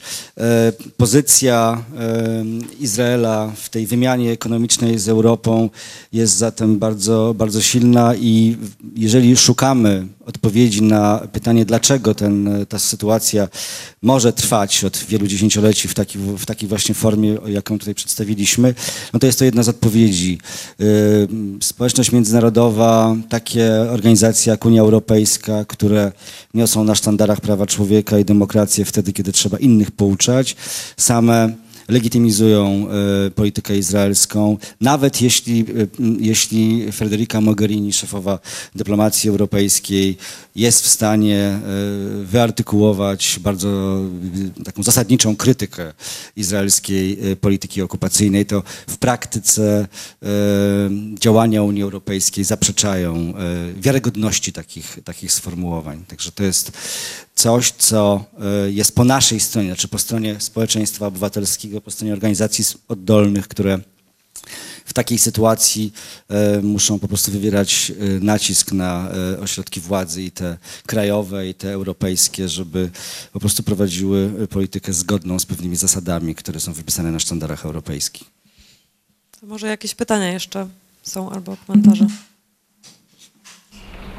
Ja mam takie pytanie z kategorii głupich oczywistych, mianowicie o wpływ e, wojny w Syrii na sytuację Palestyny i Palestyńczyków. E, czy jakieś organizacje, by Państwo rozmawiali tam trzy tygodnie temu, zdaje się, z Panią Profesor Sasną o wojnie w Syrii, e, czy jakieś organizacje z tych istotniejszych mają jakieś plany z tych uczestniczących w wojnie w Syrii, mają jakiś program dla Palestyńczyków, zamierzają nie wiem, przenieść się do Izraela, jak już zrobił porządek u siebie, czy też wręcz przeciwnie, e, lokalni gracze jakby taka propos zanikania jeszcze. Lokalni gracze stwierdzają, że można na Palestyńczyków, czy należy wręcz machnąć ręką, bo w regionie mają aktualnie o wiele istotniejsze problemy.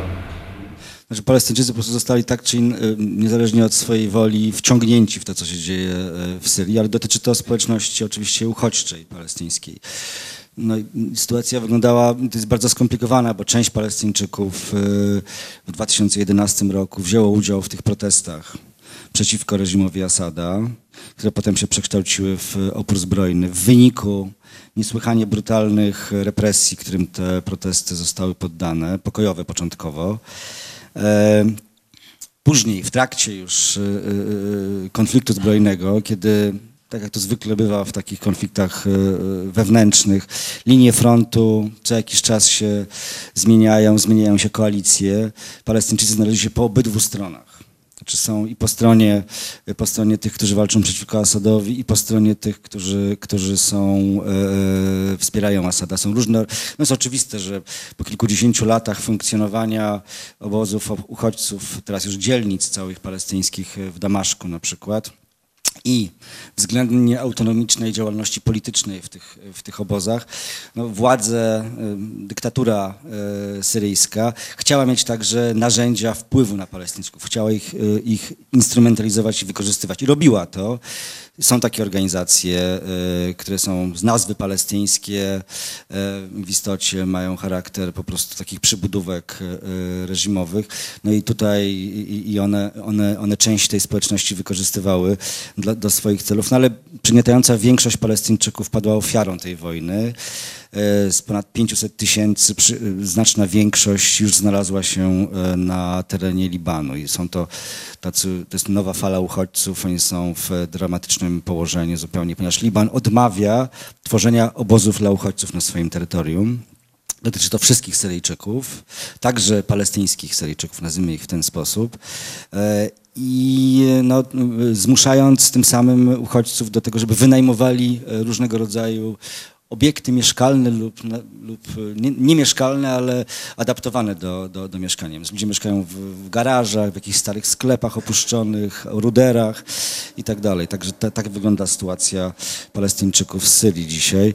Natomiast jeśli pan mówi o to, czy co, która z stron konfliktu e, syryjskiego ma do zaoferowania Palestyńczykom, to ja myślę, że te strony dzisiaj same dokładnie nie wiedzą, co mają do zaoferowania Syryjczykom. I już do tego doszło, że że, że, że, że, ten poziom skomplikowania jest tak wielki, że mamy do czynienia z kilkoma obszarami, na których istnieje jakaś władza alternatywna wobec Asada. Głównie na północy, są niewielkie obszary na północ od Aleppo, Marat al-Numan, to jest taka miejscowość największa chyba dzisiaj znajdująca się w rękach opozycji. I to jest rzeczywiście opozycja cywilna która nie ma związku z żadną z tych frakcji zbrojnych, które między sobą walczą, walczą z Asadem. Właściwie każdy walczy z każdym dzisiaj. Więc tu, tu można mówić o, o, o, jakimś projekcie społecznym, alternatywnym wobec dyktatury, tylko że on, on jest lokalny. Tutaj nie ma, nie ma organizacji, która miałaby jakiś pomysł na to, jak zbudujemy stosunki w Syrii i stosunki Syrii z sąsiadami w przyszłości.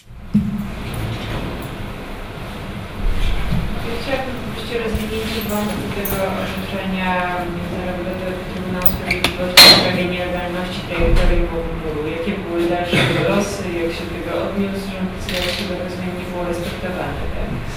Tak, tak no to, to się nazywało opinia doradcza, to, to orzeczenie. Ono ma pewną, pełną moc prawną, taką jaką, jaką posiada po prostu Międzynarodowy Trybunał Sprawiedliwości w Hadze. E, no i e, rząd izraelski zignorował e, najzwyczajniej w świecie to, to orzeczenie. Budowa muru postępowała dalej, postępuje w dalszym ciągu. Nie jest zakończona, jak Gosia powiedziała. No tym niemniej, tym niemniej no dlatego jest, nie jest zakończona, że też przebieg tego muru cały czas ulega różnego rodzaju modyfikacjom. I, i to, to także bywa często, to jest, to jest jakoś tam optymistycznym efektem długotrwałego oporu stawianego przez miejscowości na trasie muru, takie jak Bilin, Nilin i tak dalej, które, których mieszkańcy starają się walczyć o to, żeby, żeby ten przebieg planowany przez władze izraelskie modyfikować tak, żeby po prostu mur nie niszczył ich życia, ich gospodarczego, społecznego, rodzinnego. Także Także e, tak to wygląda. No, tym niemniej Izrael oczywiście nie, nie, nie musi się e, specjalnie przejmować opiniami takich e, instytucji jak Międzynarodowy Trybunał Sprawiedliwości w Hadze, dopóki ma wsparcie Stanów Zjednoczonych. To jest ważne, bo trzeba o tym pamiętać, że Izrael co roku otrzymuje wsparcie mm, finansowe ze strony Stanów Zjednoczonych na sumę 3 miliardów dolarów. To tak jakby Polska, biorąc pod uwagę e, liczbę ludności, e, dostawała 18 miliardów. Gdybyśmy dostawali 18 miliardów dolarów od Amerykanów, to nie mielibyśmy żadnych problemów z, na przykład z e, długiem publicznym czy, czy, czy kwestią e, deficytu budżetowego. Krótko mówiąc, te opinie doradcze i rez- różne rezolucje ONZ-owskie nie mają absolutnie żadnego, e, żadnego, nie przynoszą żadnego efektu. No bo też nie mają ma żadnej siły, dźwięku. która byłaby skłonna e, egzekwować prawo międzynarodowe. Poza deklaracjami nic, nic takiego się nie dzieje. Ja Chciałem się spytać, czy z Państwa e, wiedzą i doświadczeniem, jak widzą Państwo po prostu sytuację Palestyny za 5, 10, 20 lat? Czy jest w ogóle jakakolwiek nadzieja, czy po prostu e, próbują te organizacje wszystkie jakoś tak utrzymać obecny stan? To znaczy, no, y, ta polityka, te wszystkie elementy, o których mówiliśmy, y, są y, nieustające, trwają codziennie, tak? I jakby nic się nie zmienia, jest y, raczej coraz gorzej. No to, to, co teraz widać, to o czym mówił Przemek, że jednak ten coś się załamało w społeczeństwie palestyńskim i no, już jest taki poziom frustracji, że zaczynają się pewne formy oporu zbrojnego, ale to takie pojedyncze tak naprawdę. Widać po prostu, jak bardzo sfrustrowani są Palestyńczycy. E, Natomiast no, no, no trudno powiedzieć, tak naprawdę mm, jedynie mogłoby coś się zmienić, gdyby, gdyby był nacisk ze strony różnych państw i organizmów międzynarodowych, czy sankcje zastosowane wobec Izraela, e, czy też no, na przykład bojkot. Można bojkotować produkty pochodzące z osiedli izraelskich, które są również w Polsce. Mamy wina, mamy owoce e, e, albo w ogóle produkty izraelskie, jeśli ktoś tak uzna. Ale mówi się też, ale to- też są na razie bardzo nierealne oczywiście takie rozwiązania. Mówi się o rozwiązaniu dwupaństwowym i jednopaństwowym. Dwupaństwowe no, to jest to, o którym, o którym wiemy, państwo palestyńskie, państwo izraelskie, no ale gdzie miałaby przebiegać granica, jak ten podział ziem, no widać jak to bardzo jest e, w tej chwili już poszatkowany teren. E, A rozwiązanie jednopaństwowe to jest rozwiązanie, e, które mm, propaguje tak zwana lewica, mm, taka niesujonistyczna lewica e, izraelska i część Palestyńczyków również, czyli e, że miały powstać jedno państwo dwunarodowe z równymi prawami dla wszystkich obywateli. Ale z punktu widzenia tego, co się dzieje od kilkudziesięciu lat w Palestynie i tego stanu, o którym, o którym tutaj mówiliśmy i który było widać na tych mapach, to rzeczywiście jest jedyna opcja realistyczna dzisiaj. Bo trudno sobie wyobrazić ewakuację y, pół miliona uzbrojonych w broń maszynową, granatniki i sfanatyzowanych bardzo często i zorganizowanych dobrze zresztą zbrojnie też i politycznie osadników izraelskich. Jak na razie niestety ta opcja dwunarodowa jest bardzo mniejszościową opcją i jak na razie to ta historia jest historią znikania, niestety. I, i, i to, jest, y, i to jest sytuacja, która trwa niezależnie od tego, czy Palestyńczycy stawiają opór okupacji, czy tego oporu nie stawiają, czy walczą pokojowo, czy walczą zbrojnie. Ta gigantyczna przewaga, jaką ma Izrael nad, nad Palestyńczykami, i finansowa, i gospodarcza, i militarna, i polityczna, także międzynarodowa, także wizerunkowa, sprawia, że, że jak na razie e, właściwie Palestyńczycy mogą liczyć tylko i wyłącznie na, na taką oddolną presję społeczeństwa obywatelskiego. I to, to Gosia już wspomniała, to jest jakaś tam, jak, jakaś, jakieś takie światełko w tunelu o tej kampanii BDS, czyli bojkot, wycofanie inwestycji, sankcje. Jest kam- kampania, która zaczęła się w 2005 roku. Około 170 organizacji obywatelskich palestyńskich wezwało takie właśnie siostrzane organizacje z całego świata do, do podjęcia e, tej idei bojkotu, wycofania inwestycji i sankcji wobec Izraela. To jest e, akcja wzorowana na e, podobnej akcji, która od lat 70. była prowadzona przeciwko reżimowi apartheidu w Republice Południowej Afryki. Wtedy akcja bojkotu międzynarodowego, oddolnego, obywatelskiego przyniosła spore pozytywne efekty, miała duży wkład w zmianie polityki krajów takich jak Stany Zjednoczone, Wielka Brytania, które przez wiele dziesięcioleci były sojusznikami reżimu apartheidu w Republice Południowej Afryki, dzięki których wsparciu ten reżim mógł istnieć. W wypadku Izraela wydaje się, że taka kampania mogłaby być nawet bardziej skuteczna, dlatego że Izrael jest po prostu mniejszym krajem, jest bardziej uzależniony od rynków międzynarodowych, a zatem, a zatem odwołanie się do takiego narzędzia poza retoryką bardzo słuszną i szlachetną, do, którego, do której się już odwołują e, klasy polityczne na, na, na świecie, e, przewodniczący e, ONZ-u i tak dalej, i tak dalej, e, no, mogłoby e, sprawić, że, że te, te bardzo słuszne krytyki polityki izraelskiej mogłyby zyskać jakąś także e, siłę. I nie byłaby to siła zbrojna, E, No ale właśnie byłby to nacisk pokojowy, który byłby w stanie być może wpłynąć na, na, na, na, na taką zasadniczą korektę polityki izraelskiej. No już widać, że ten, e, ta kampania bojkotu e, gdzieś tam bardzo uwiera Izrael. Izrael jednak e, realnie się jej boi, bo czyni takie, władze izraelskie czynią takie e,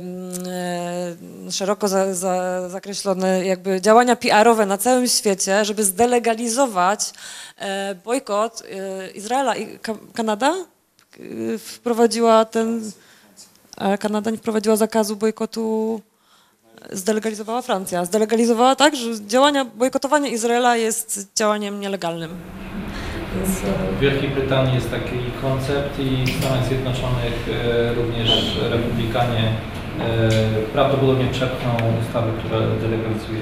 Tak, to warto też pamiętać, że, że władze izraelskie kilka lat temu uznały, że organizacje praw człowieka i ten dyskurs e, praw człowieka e, jako całość jest e, trzecim strategicznym zagrożeniem dla istnienia państwa Izrael. Po e, Iranie, i po rakietach Hezbollahu i Hamasu.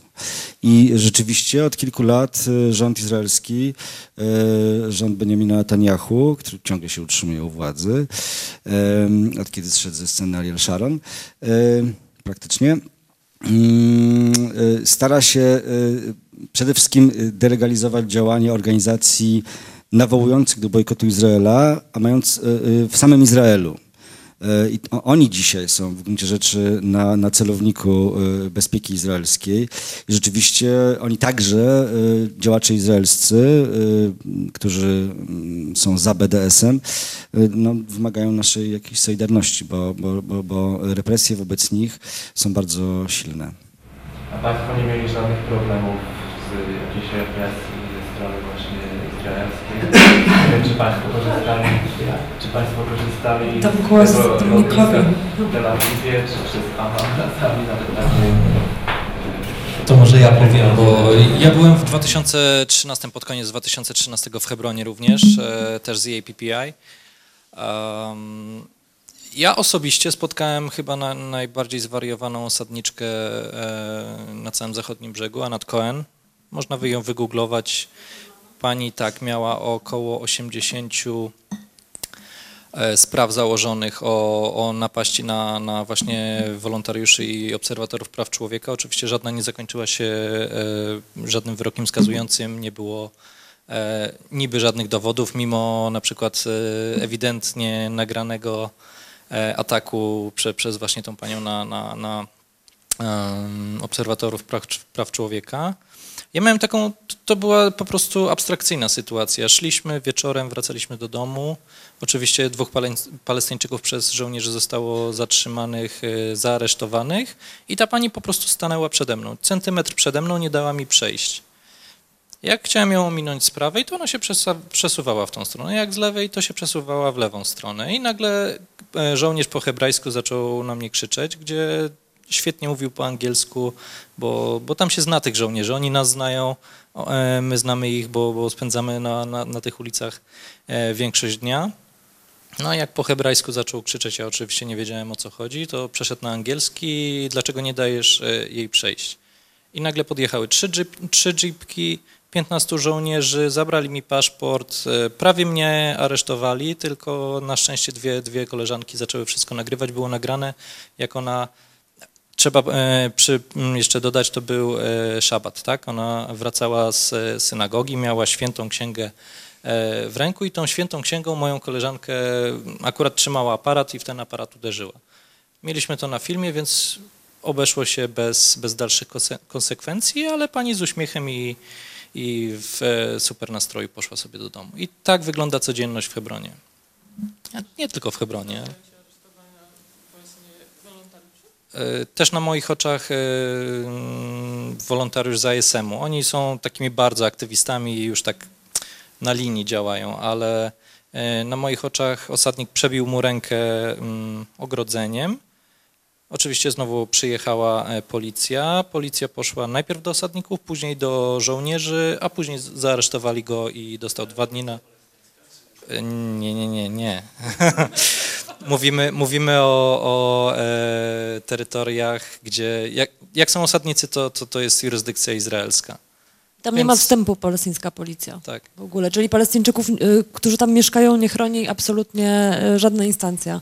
Dlatego Jeszcze- wolontariusze są tak istotni i w ogóle organizacje takie jak, nie wiem, em, Międzynarodowy Czerwony Krzyż czy izraelskie organizacje praw człowieka są tak, tak ważne dla, dla tych terenów. Jeszcze dodam, bo e, no niestety pod koniec zeszłego roku nasz wspólny znajomy Haszem e, zmarł na atak serca, miał atak serca i po prostu na checkpoincie zatrzymali karetkę, nie, do, nie dali dojechać karet, e, karetce, chyba 40 czy 50 minut stała karetka na checkpoincie. Tak, tak. A, a to była jedna z ikon właśnie takiego pokojowego oporu. Tak, to była osoba, która e, mieszka w takiej części Hebronu właśnie otoczonej e, tymi domami, osiedlami e, izraelskich osadników i on e, prowadzi takie działania, nie wiem, można powiedzieć edukacyjne. On zaprasza do swojego domu bardzo biednego e, Izraelczyków, takich, którzy chcą przyjechać z Izraela i dowiedzieć się rzeczywiście, jak wygląda sytuacja na terytoriach okupowanych i on ich przyjmuje do domu i im mniej więcej mówi, jak wygląda jego życie. On, on mieszka, nie wiem, 15 metrów, czy tam nie wiem, ile metrów od osi- osiedla, czyli budynku, takich e, najbardziej... Tuż nad nim są. E, Jeszcze trzeba dodać, że ci Izraelczycy, którzy tam przyjeżdżają, robią to nielegalnie, bo Izraelczycy nie mają wstępu do e, strefy A. To znaczy, generalnie do niego on jest w strefie tej H2, czyli to jest pod pełną jurysdykcją izraelską, ale do jego, do jego domu e, nie, nie, nie ma wstępu tak naprawdę przez większość czasu. To, to jest y, decyzja żołnierza, który w tym momencie stoi, stoi na checkpoincie. On może powiedzieć, że nikt nie wchodzi i koniec. On sam do domu nie może wrócić na przykład. No to już teraz niestety nie żyje. No. A jaka jest siła przebicia y, rządu palestyńskiego? Bo wiem, że prezydent Abbas chyba rządzi od 6 lat w ogóle i nie zanosi się na wybory, nie mówi, prawda? I Siła to jest dziwna strasznie sytuacja w ogóle. Czy to jest e, no, siła przybicia e, rządu e, palestyńskiego, o ile o czymś takim możemy mówić, jest dokładnie taka, jak, e, jak może być e, władza nad tego rodzaju archipelagiem wysepek. W dodatku odizolowanych od siebie e, nawzajem, ponieważ o tyle, ile archipelag wysepek pozwala nam jeszcze myśleć o tym, o jakiejś komunikacji między poszczególnymi wysepkami, to tutaj tej komunikacji po prostu nie ma albo jest bardzo utrudniona. Jeżeli nie mogą przejechać karetki pogotowia, to dlaczego e, miałyby przejeżdżać na przykład, nie wiem, e, transport e, z jakimiś towarami, produktami wytwarzanymi, prawda? Więc nie ma mowy o gospodarce, nie ma mowy o, o, o jakimś normalnym życiu politycznym w tej sytuacji. Trzeba też pamiętać, że obecny, obecna władza tak zwanej autonomii palestyńskiej, poza tym, że jest pozbawiona realnej władzy, e, bo realnie sprawuje ją na każdym z tych e, obszarów e, Izrael, no to jest także mm, pozbawiona legitymizacji demokratycznej. Ostatnie wybory w autonomii palestyńskiej Pierwsze i ostatnie odbyły się w 2006 roku i Palestyńczycy mieli nieszczęście wybrać partię, która nie podobała się ich okupantowi, czyli Izraelowi, czyli Hamas który różnił się dosyć poważnie od, od e, swojego największego konkurenta, czyli organizacji Fatah, która w latach szpi- 60., 70. miała piękną kartę e, walki przeciwko okupacji izraelskiej i wprowadziła kwestię palestyńską na arenę międzynarodową, no ale od 20 lat jest, jest strukturą e, przeżartą korupcją, sięga, której mm, urzędnicy współpracują z Izraelem, sięgają po ta bardzo brudne metody, żeby się utrzymać przy władzy, na przykład stosując zabójstwa, tortury e, konkurentów politycznych, także działaczy Hamasu. Hamas był organizacją, która była wolna od tego rodzaju, od tego rodzaju oskarżeń, tego rodzaju działań, no i dlatego wygrał te wybory. W efekcie e, próbował powołać rząd e, e, jedności narodowej, proponując nieproporcjonalnie dużą część ministerstw e, Fatahowi i innym organizacjom. No Izrael zrobił co mógł, żeby, żeby sparaliżować e, ten proces e, polityczny, blokując strefę gazy, gdzie znajdowało się przywództwo Hamasu, prowadząc do no, może to nie było tak, że Izrael to, to, to zrobił. Izrael zachęcił Fatah do tego, żeby, żeby odmówił e, m, e, wzięcia udziału w tym pomyśle rządu jedności narodowej. No i e, e, w dużej mierze Izrael, izraelska polityka, ale także polityka europejska, bo Unia Europejska natychmiast, e, natychmiast cofnęła swoją całą pomoc dla e, autonomii palestyńskiej, a autonomia palestyńska zależy od pomocy europejskiej, e, no doprowadziła do tego, że wybuchł konflikt zbrojny między Fatahem a Hamasem w strefie gazy. Fatah próbował obalić e, ten legalny rząd e, Hamasu. E, W efekcie przegrał tę konfrontację zbrojną w Gazie. Od tej, od tej pory mamy rząd Hamasu w Gazie, który ma legitymizację demokratyczną, no ale jest całkowicie otoczony i de facto także pozbawiony jakiejkolwiek władzy, bo mimo, że wojska izraelskie nie mogą wejść do strefy gazy, bo stawia im się tam zbrojny opór, no to jednak kontrolują im przestrzeń powietrzną, morską, granicę, właściwie wszystko dookoła. E, Każdy metr kwadratowy strefy gazy jest monitorowany przez drony izraelskie, także tutaj e, trudno mówić o jakiejś suwerenności. Natomiast, natomiast po, na, zachodnim brzegu Jordanu mamy do czynienia z tym quasi rządem e, Mahmuda Abbasa, który jest całkowicie uzależniony od władz okupacyjnych i współpracuje z nimi, e, represjonując e, działaczy, którzy nie chcą się podporządkować obozowi władzy.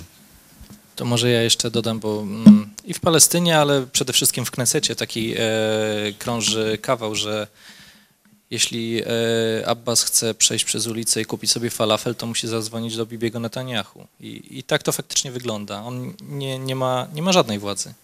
Jest e, w samym Fatahu, Abbas jest e, no, no bardzo, bardzo już odstawiony na, na, na boczny tor, bym powiedział. Ma tą władzę, bo, bo, bo trzy- trzymają właśnie ta, ci, te, to starsze pokolenie mm, trzyma władzę, trzyma e, służby bezpieczeństwa, ale nie ma żadnego poparcia spo, społecznego. Tak to wygląda.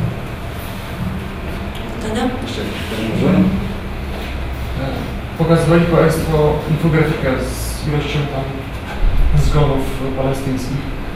Ale rozumiem, że to raczej było chyba liczba osób, które zostały przez zastrzelone, czy bezpośrednio zabite. A czy ktoś robi szacunki, ile osób mogłoby potencjalnie zginąć z powodu tego, że nie mają dostępu do właśnie jak tutaj powiedzmy pomocy medycznej, leków, jedzenia, wody, jakiegokolwiek zaopatrzenia, tak to wygląda? Były, były takie szacunki robione dla strefy gazy. Mniej więcej, nie pamiętam teraz y, konkretnych liczb, bo to było kilka lat temu, e, w okolicach operacji Płynny Ołów, czyli 2009-2010 rok, po tej operacji.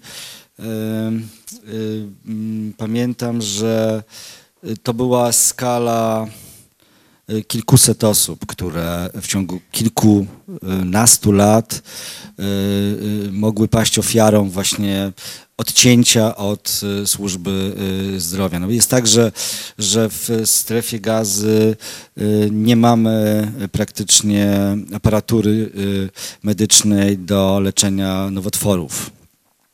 Ponieważ Izrael uznaje, że części zamienne do tej aparatury mogą posłużyć do produkcji rakiet przeciwko, e, przeciwko Izraelowi, w związku z czym e, jest to jeden z bardzo wielu e, towarów objętych zakazem wwozu do strefy gazy. No efekt jest taki, że, że ludzie, którzy cierpią na nowotwory muszą się leczyć poza strefą gazy, a to oznacza, że muszą, ich rodziny, oni sami muszą przechodzić bardzo długą i męczącą procedurę która pozwoliłaby im na dostęp do izraelskiej służby zdrowia. Nie wszyscy są w stanie do, żyć do tego momentu, kiedy uzyskują, taką zgodę.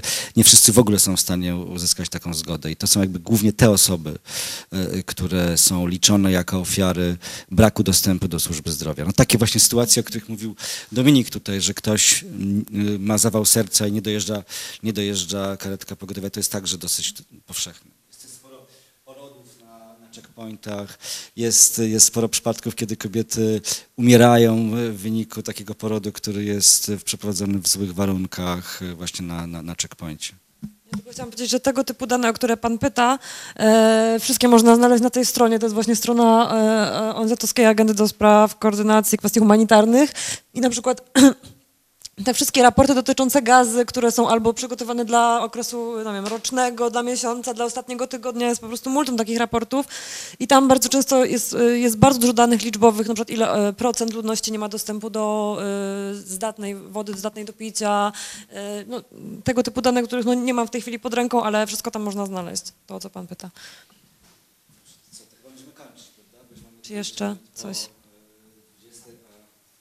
Powiem tylko jeszcze, e, bo e, któryś z panów powiedział, że może zadaje głupie pytanie, e, to od razu przyszło mi do głowy to, że po pierwsze, że nie ma głupich pytań, to tak naprawdę jakby poziom zaawansowania tych wszystkich informacji, na, których, na którym się znajdujemy w tej chwili jest naprawdę wysoki, bo nasz program i PPI też organi- organizuje takie akcje lobbyingowe w Parlamencie Europejskim. E, i część wolontariuszy tam jeździ i rozmawia z europosłami, e, również takimi, którzy pracują w ramach takich komisji e, takiej do spraw dwustronnych palestyńsko-izraelskich.